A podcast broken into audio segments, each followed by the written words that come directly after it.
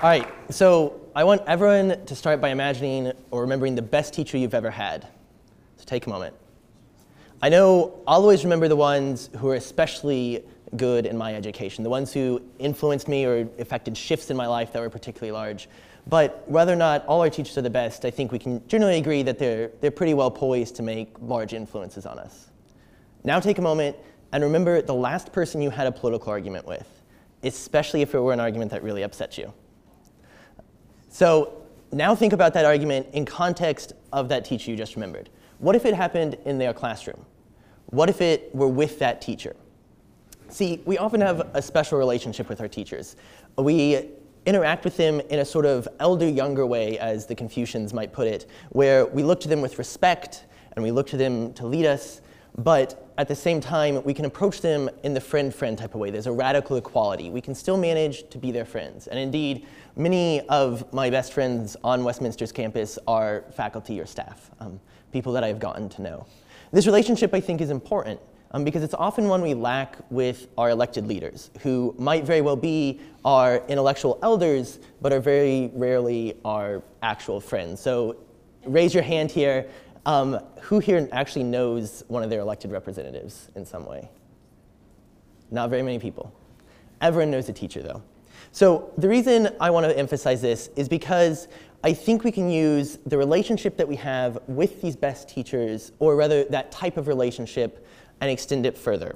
Now, that doesn't mean we can mandate everyone go to class again. First off, that's kind of intrusive on our very right to choose that often puts us in that sort of political, these political fights. Um, things like gay marriage, drug legalization, um, immigration reform, health care, just the full spectrum.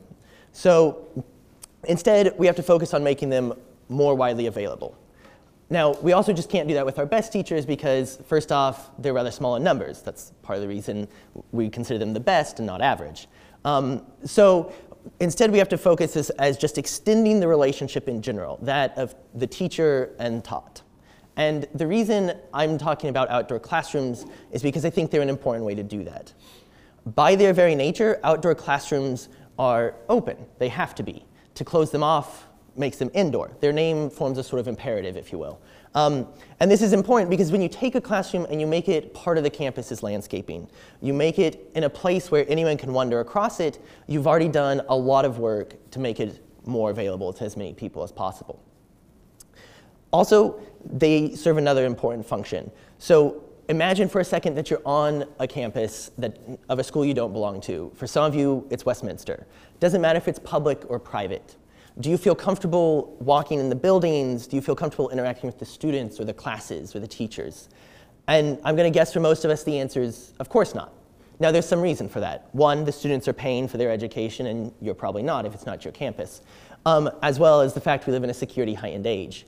However, we also just have a general expectation that we're not supposed to do that. And these two things don't go together, not necessarily at least.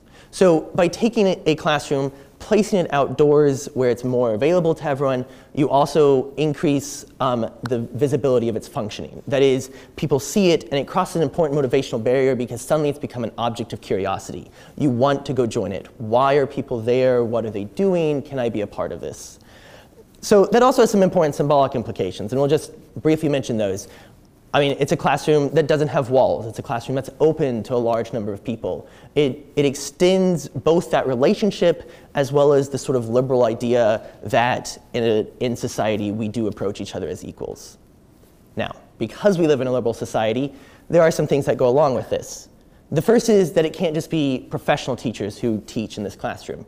If it were, then we'd just be promoting the same, side of, same sort of one-sided shouting match that we see with rallies and protests today, where you have one side gather around and they all get excited about their issue, and then the other side does the same thing and no one listens. Um, it's, that's not how things really get done. So importantly, the reason I think outdoor classrooms can help us get things done is because of the way our beliefs operate. So many of us have lots of ordinary vanilla beliefs. I believe that you know, when I get up from this talk, I'm going to drink some more coffee. I, I think a lot of things about the world. We also have a different subset of beliefs that we might call convictions. These are things that we take to be true. They're things that when you reflect on, they're very fundamental to your worldview. Religious beliefs often fill this, um, this sort of role in our lives. But importantly, not everyone is convinced to the same degree, even by their own convictions. So if we have, um, we'll go with these three gentlemen here who are hooting like owls. Um, and if you start with the one on the left, let's say Kareem is totally convinced that no drugs should ever be legalized at all. In the middle, we have Tyler, and Tyler's like, okay, some drugs can be legalized some of the time, but other drugs should be regulated um, and off the streets. Then Andrew over here the is just a wild guy and thinks drugs should all be legal. Um, importantly, when you look at the differences between Kareem and Andrew, they're extremely far apart. But you look at the person in the middle, Tyler, and he's closer to either one of the people on either side than the two on the outside are to each other. He's a moderate. Literally, the moderates are the people who have the, the weakest convictions in a sense. And because the outdoor classrooms must be open to whoever is willing to stand up and do the teaching, these are the people with the strongest convictions usually. The people in the audience are the ones who are willing to sit and be taught to.